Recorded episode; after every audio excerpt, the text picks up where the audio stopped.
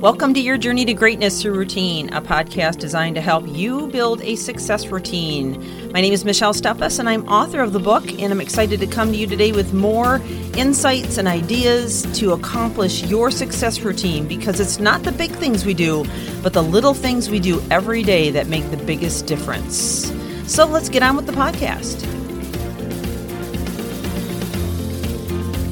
Welcome back to the series on approval addiction.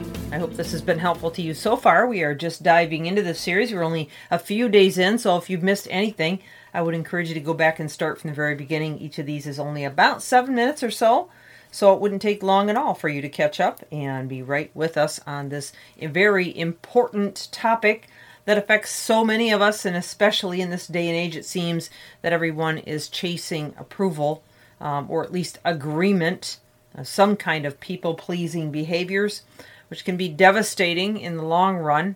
Uh, so we need to really begin to assess ourselves and understand what we're doing, not only to ourselves, but to our destiny and those around us, by the choice to chase approval addiction. So today I want to continue in the series and talk to you about saying no. How many people out there have difficulty saying no? You want to fit in, you want to go with the flow, you want to seem like you're a, a can do person. You want to seem like you're agreeable. You want to appear as though you are uh, not a person that creates friction or pushback. Uh, you want people to like you. You want people to look up to you, to believe in you, to accept you. And this all boils down to the very same thing, and that is approval addiction. Perhaps, perhaps the biggest myth that I see is the belief that uh, you know others are going to like them more if they say yes. I can do that. I will do that. Yep, write me down for that. And it's a great idea in, in as far as novelty, okay? but it can come right back and bite you in the butt. Again and again, I have client after client after client who is either disgusted with the whole idea that they're being run over, taken advantage of, uh, overlooked, unappreciated, discouraged, uh, burned out, frustrated beyond belief because they keep saying yes, thinking it's going to be a means to an end that may be good, but in, instead it's a means to an end that turns out bad almost every time. We got to learn to draw our boundaries. We got to realize that saying yes is not is definitely not a ticket to people approving of you. In fact, it's more of a ticket for people of running you over and taking advantage of you. I respect those who are willing to draw boundaries and say no when they need to say no, and this is something that I teach to clients again and again and again. Let's look at it this way.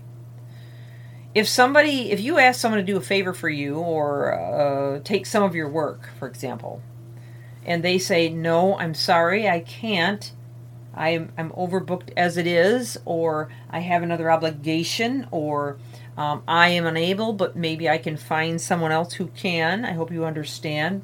And they do so in a courteous, professional way. Is that going to offend you? And I bet you your answer is no, it wouldn't.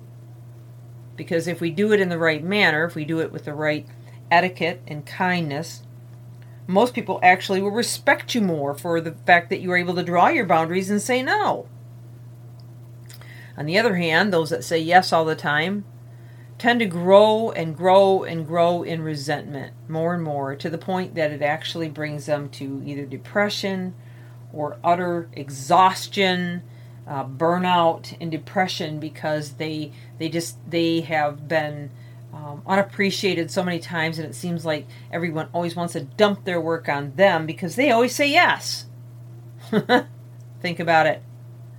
This makes a lot of sense. we can't be the person that says yes all the time. All right. Um, you can't worry about whether it, you know whether or not they're going to be upset with you if you say no. If you have a reasonable cause for saying no, you can't worry about that. That's on them.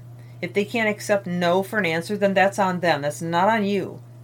You don't want to risk losing their approval, so rather than disappoint them, you sacrifice yourself. You lay yourself on the altar time and time and time again, And now you're not able to get your stuff done because you're overwhelmed with saying yes too much. Fear of losing approval is approval seeking. And that's what this series is all about. It'll cause numbers of problems in many areas of your life. It'll stress you out beyond belief. It'll affect your personal life, your professional life. It could even it could even sacrifice a potential promotion for you or other opportunities that you will be passed by on because you are too busy saying yes.